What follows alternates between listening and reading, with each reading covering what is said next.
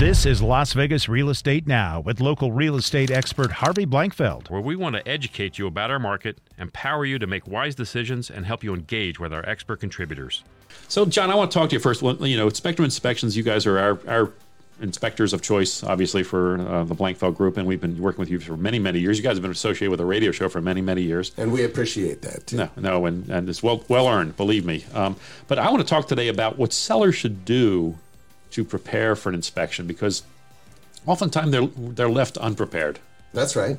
So what should they do? What what should a seller consider when they're getting their house ready for a home inspection? Well, I think at the very least they should uh, consider uh, how they want to sell the house, how quickly the house will be sold. Uh, obviously, if there's people living in it, you know, and if they're the if the seller is is the occupant, then that has to be taken into consideration as well. But at the very least, you know, declutter a little bit, Right. pick the clothes and the laundry up off the floor, uh, maybe dust a, uh, the countertop just a little bit or something like that, and just declutter.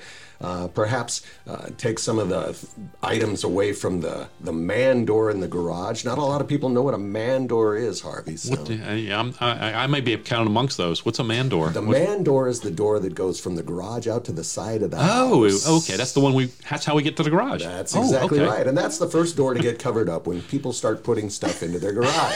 Is They that what you front of the call it, or door. is that what it's actually called? No, that's what it's actually called. The other thing is, is that when, particularly in the garage, a lot of times I know you guys because they're moving, so you, they can't get to the hot water heater or maybe any of the other electrical panels or things of that. So you make sure to make those accessible. Right. Any major appliance like the water heater or anything uh, that that would be blocked by boxes and and uh, uh, items that people might be storing and stuff like that. Yeah, it's a good idea to clean those things up a little bit and make make them available to an inspector. You've become a, a an expert in terms of marketing, and so when you guys when when, when listing agents are preparing the home, do they need to be involved in media like this? Is that something you recommend for a listing agent? That's a great question. And some people would probably tell you that no, they don't, especially in today's market when homes are selling as quickly as they are. Yeah. You know, I see you guys listing a house, and that very same day or the next day, you've got two or three bona fide offers on it, sometimes in cash. Right. So, how much marketing really do you need?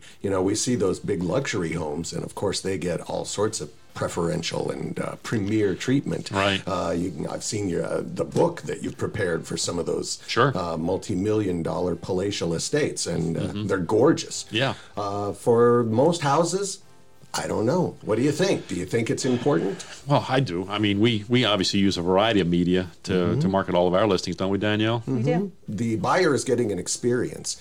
Uh, if it's a an investor and somebody that does it for a long time and, and they know exactly what they're looking for and looking at and wanting to buy, Right. then maybe it's not so important to have big luxurious photographs of the home Mm-hmm. with all of the staged furniture and all of that kind of stuff. Nowadays, you know, they can insert little chairs and rugs and paintings and televisions into a photograph and Right. make it look really, really special. Virtual staging, we've seen that as well. Mm-hmm. Yeah. But just because it's a fast moving market doesn't doesn't mean that we skimp or eliminate the things Indeed. we look at it like fast moving or slow moving. We've been in that we've been in both markets.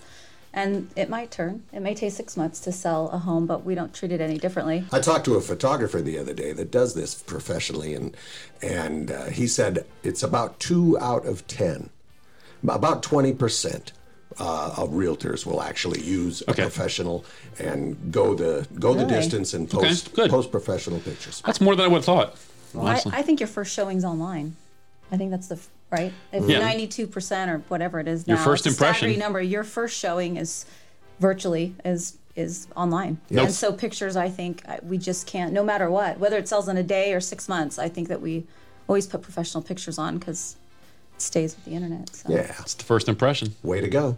You've been listening to Las Vegas Real Estate Now. If you ever have a question about real estate or any of the other topics we cover, just call me off air or text me at 702 203 1165. You can also check us out on the web at lvrealestateradio.com or on our handle on social media at LV Real Estate Radio. We'll meet you on the radio next Saturday at 11 a.m. right here on the new 101.5 FM 720 AM KDON, the talk of Las Vegas.